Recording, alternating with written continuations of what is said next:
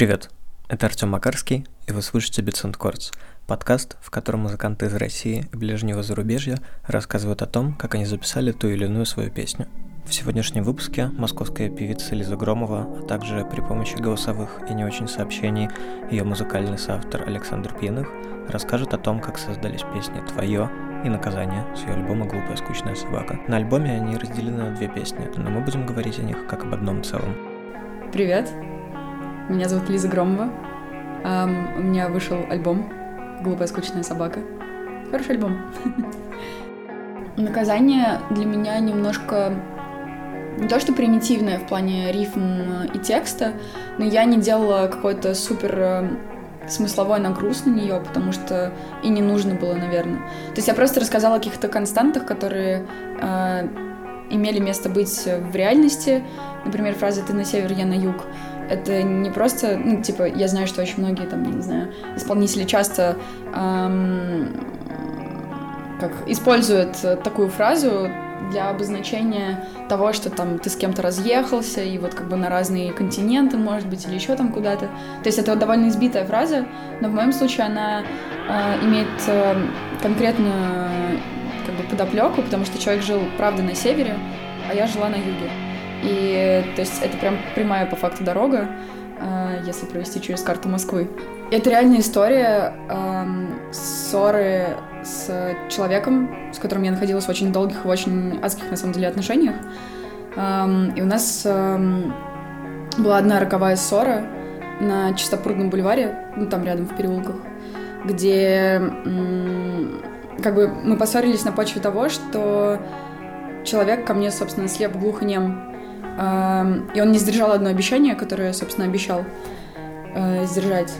И так вышло, что я осталась одна, э, брошенная без денег, с сершим телефоном, э, где-то в переулках. Там было, по-моему, три часа ночи или около того, и у меня случилась вообще адская истерика. И я просто на асфальт легла и начала реветь. У меня осталась при этом последняя сигарета. Я еще курила, я, короче, валялась, это было ужасно. Я, я не могу это все описать э, какими-то конкретными образами, поэтому там есть фраза по асфальту, как змея, вся соленая ползу, потому что это реально так было. И я помню, что случилась очень классная штука. Я сидела уже просто вся вот обреванная, уже там вот с этим вот всем. И из здания напротив выходит дядечка-охранник, который, видимо, думал, что я пьяное существо ночное э, там посреди чистопрудного.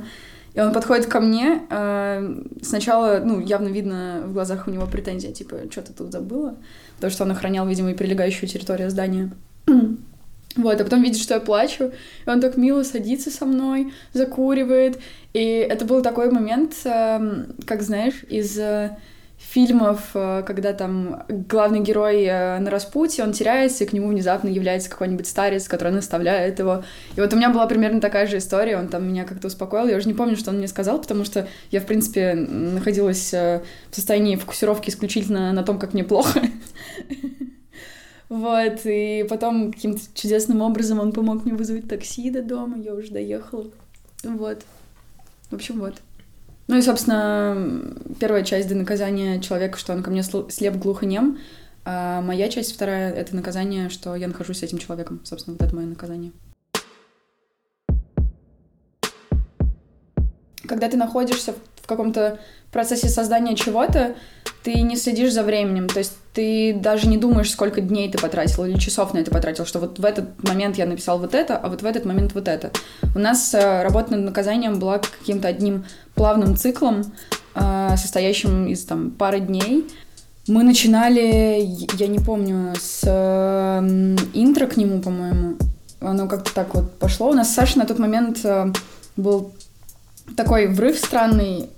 Мы без какой-либо задачи пытались сделать что-то, что не похоже на то, что мы, в принципе, привыкли делать. И мы не ориентировались при этом вообще ни на что, просто это был какой-то такой момент э, познания, как далеко мы можем с ним зайти просто в наших идеях, а давай тут сделаем вот это. И, в общем, так это как-то и произошло. Э, интро мы очень быстро сделали, и потом решили, что нам нужна гитара. Э, позвонили Петре Кирсилидзе, который, собственно, записал ее. И вот то ли через день, то ли через два э, он к нам заехал, и мы уже сидели, писали гитару. понятное дело, что каждый гитарист эм, берет что-то от э, своих там детских э, увлечений или своего вкуса. Короче, каждый гитарист — это особое существо, которое не играет так, как другой гитарист. То есть нет такого, что я классический пианист. Э, мне кажется, этого понятия просто не существует. Короче, есть просто люди, которые играют на клавишах, в основном все эти люди умеют играть какую-то классику, если они как бы учились и знают, и есть какое-то такое общее представление. Гитаристы — это вообще другая отдельная стихия. Вот, и в основном я ориентировалась на... Боже, сейчас такое типа признание. На группу Falls, потому что вообще это моя очень-очень давно, давненько любимая группа. Одна из. Вот, которую я могу слушать, мне кажется, бесконечно. Уже сколько лет прошло, когда они были популяр. Эм, до сих пор очень люблю их. Вот, я хотела какой-то такой звук, потому что, например, ребята из Falls делают что-то очень такое глубокое, меланхоличное, но при этом взрывное. Это так похоже на воду, которая тебя поглощает на глубину какую-то. Вот, и мне хотелось чего-то такого же. Это звук барабанных палочек, которыми я стучу в микрофон. А, при этом я не помню, как это вообще произошло, но в воздухе повисла, повисла идея, а давай не будем делать это ритмично.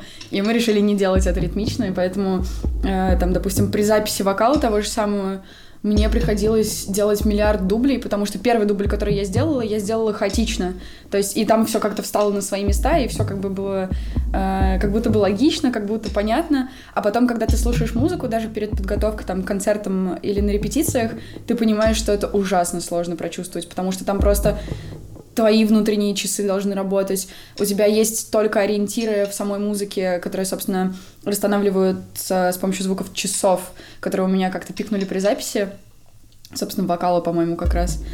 И Саша решил не вырезать их и сделал из них такую прям как э, отдельную ну, сделал их отдельным ведущим тоже, на самом деле, в этой части инструментом.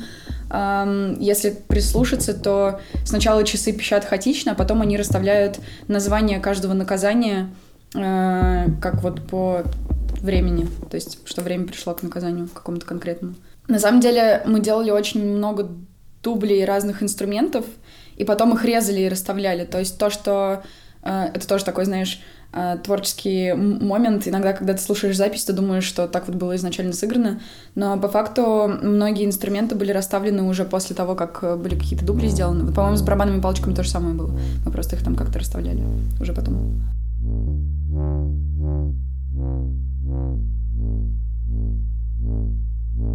У меня вообще как текст складывается в моей голове. Ты когда слышишь какую-то музыку, это, короче, я обычно сравниваю это с детским лепетом. Э, если разбирать детский лепет, вообще от чего он рождается? Ребенок, э, зачастую придумывая какие-нибудь наименования для вещей, он ориентируется исключительно на визуальном и слуховом. То есть он видит какой-нибудь образ, если слышит его звук, то супер, если не слышит, то это вообще по-другому работает. И на почве вот этих факторов он э, выбирает для себя в его голове слово, которое наиболее близко к обозначению этого предмета. Я в детстве почему-то конфеты называла аимками, и бордюр бадам-бадам, и еще там что-то у меня было, я уже не помню. Вот. Э, и то же самое примерно происходит с тем, когда ты пишешь э, текст под музыку, ты слышишь звук, и тебе кажется, что сочетание идеальное звуков, которое ложится под это все, это, там, я не знаю, такое-то слово или вот такое-то слово. И в тот момент, когда мы писали гитарную часть наказания, мне казалось, что намного, короче, ближе ложится англоязычная версия. Но она даже, даже не версия, потому что, ну, там, э, фраза «у снова пусто», она была типа «Ooh, empty spaces, ooh, empty spaces in my heart». И потом я такая сидела, думала, блин, переписывать это на русский так не хочется, потому что все так хорошо ложится. Ну, в общем, не, в итоге справились. А Саша передает, что мы сначала написали основную часть, а потом набросали вступление и решили их склеить. Серьезно, я этого не помню. Значит, значит, я вру.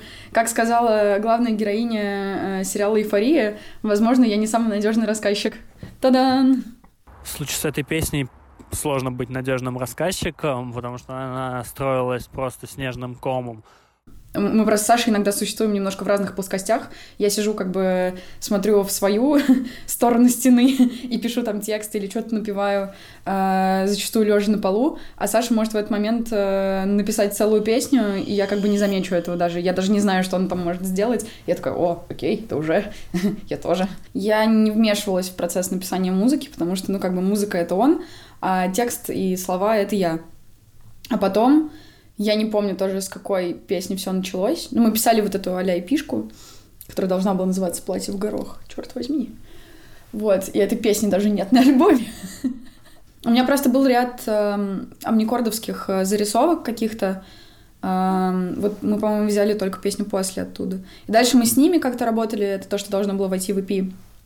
Потом мы начали писать что-то уже остальное. Вот мы сделали «Наказание», Потом была прекрасная песня, которая не вошла в альбом. Одна. Называлась «Сука». А потом вот мы как-то начали с ним взаимодействовать, писать. Я просто очень долго боялась, мне кажется, трогать все вот эти штуки.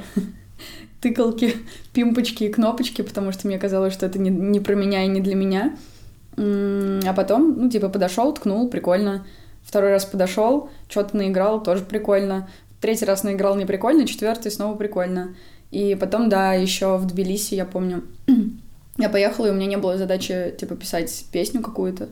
Я просто проводила несколько часов в день за роялем, и из-за того, что у меня нет живого инструмента дома, меня не привлекает просто как бы электрофоно я не хочу за ним сидеть, э, он не приносит мне каких-то ощущений и вот это вот все. Поэтому, когда я вижу каждый раз живой инструмент, а если особенно это рояль, то все, пиши пропало, Лизон как бы сидит, и она играет, и ее больше типа нигде нет, и не отвлекайте ее, пожалуйста, не кашляйте, не дышите, потому что вот здесь происходит что-то.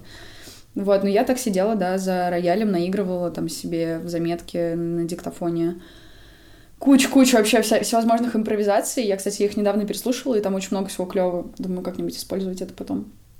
Вот, и прислала их Саше. Вот, и потом, когда я вернулась в Москву, мы начали это собирать как-то вместе. Саша руки, и он как бы исполнитель. Я не могу сама написать музыку, не потому что я не умею ее писать, а, а потому что вот я очень боюсь кнопок и вот этого всего. Когда я говорю «а давай», это не значит, что мы предлагаем, мы просто по факту исполняем.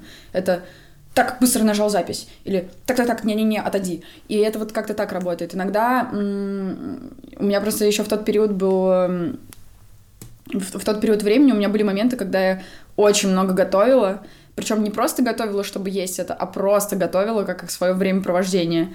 Я просто часами проводила на кухне, раз за разом, типа, здесь я сделала пасту, здесь я сделала вкусный завтрак, и вот это вот, короче, я просто проводила за плитой, слышу, как Саша что-то играет и делает, и я придумывала, прибегала и там к нему, и такая, типа, йоу, а потом убегала, и потом, я не знаю, он что-нибудь подходил, мне говорил, и это было не в формате, типа, накидывания идей, а просто мы вот сразу же как-то исполняли, и все. Вот мы с Сашей бьемся за эту историю, мы с ним просто стоим на противоположных берегах, я человек, который, если слышит в своей голове что-то, я не меняю то, что я слышу, когда я исполняю. Не то, чтобы мне сложно импровизировать или я не умею. Я, скорее всего, умею, но вот я, видимо, подсознательно как-то уверена в том, что если у меня рождается какая-то мелодия, то она не должна быть другой.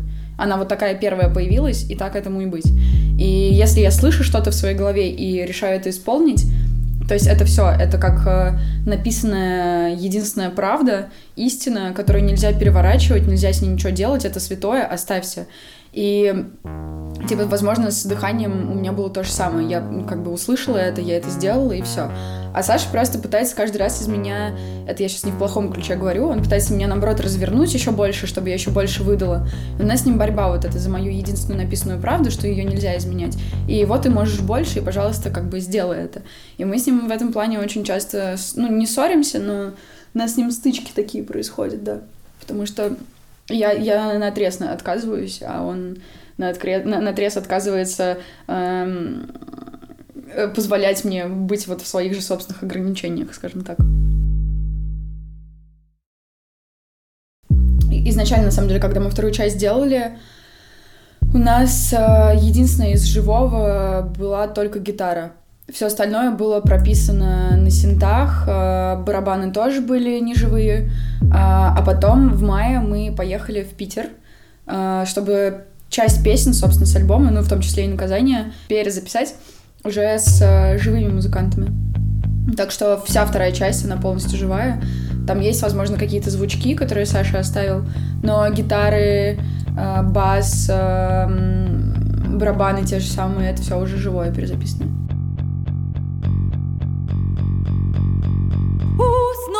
Пуста, у, снова пуста. У, снова пуста, у, снова пуста, у, снова пуста.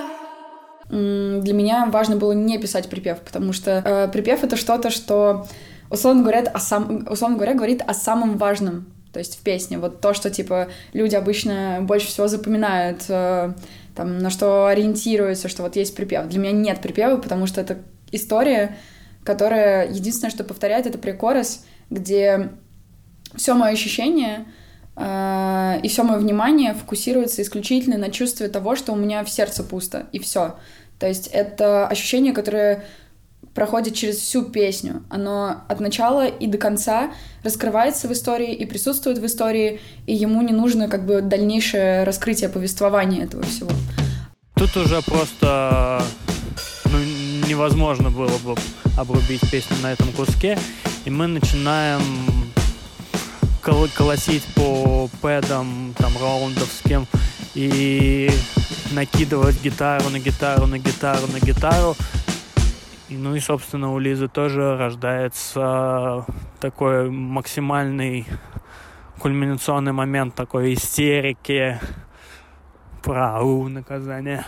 У, наказание, у, наказание, у. Первые дубли наказания были такие, типа, немножко еще скованные, а потом у меня в один день э, перед сессией на студии, когда мы поняли, что нужно перезаписать наказание, у меня случился нервный срыв просто адский. Я ревела так долго и так много. Мне было ужасно плохо. Я пришла в студию, и, собственно, мы, по-моему, оставили вокальный дубль наказания, э, еще зимний, осенний, московский, потому что у меня настолько, типа, была вот эта истерика, что у меня голос, видимо, раскрылся так, как нужно. И там есть очень много скачков, дрожания голоса, если вслушаться. Ну, типа, что-то там, понятное дело, э, из-за эха наложенного как бы почистилось, но какие-то основные срывы, они остались все равно. То есть перепады в голосе и вот это вот все. В моем се э, э, э, э, э, сердце э, э, э, э, э, э, сердце. Как я уже сказала, изначально это было написано на английском, оно как-то более плавно у меня в голове звучало. На русском оно, она переложилась, манера, эм, на какую-то а Шакиру. Ну, то есть это, это есть. Я, я, я еще угорала с себя же, типа, блин, чё? Почему Шакира внезапно? Какого черта? Это же вообще так не подходит сюда. Ну ладно, пускай будет. Вот. Но все равно, мне кажется, конкретно там на фразе в моем сердце оно пошло э, как имитация сердцебиения, Хотя, наверное, у, се- у сердцебиения нет какого-то прям конкретного звука. Но, в общем, от э, верхнего к нижнему, от нижнего к верхнему, и вот эти вот перепады, они для меня были как вот... В общем, было звук внутри меня, который я как-то испытывала на эмоциональном каком-то уровне, что ли. Это была история создания песен «Твое» и «Наказание». Перед тем, как послушать их целиком, я хочу напомнить, что у меня есть Patreon, на котором я по подписке раз в две недели выкладываю миксы, танцевальные и не очень, а также советую различную, не самую очевидную музыку. Также вы можете послушать подкаст Гриши Пророкова «Бум Клэп», в котором он рассказывает о не самой очевидной музыке в этом сезоне из 60-х. А сейчас мы послушаем «Твое» и «Наказание» от начала до конца, как одно целое. Спасибо, что послушали.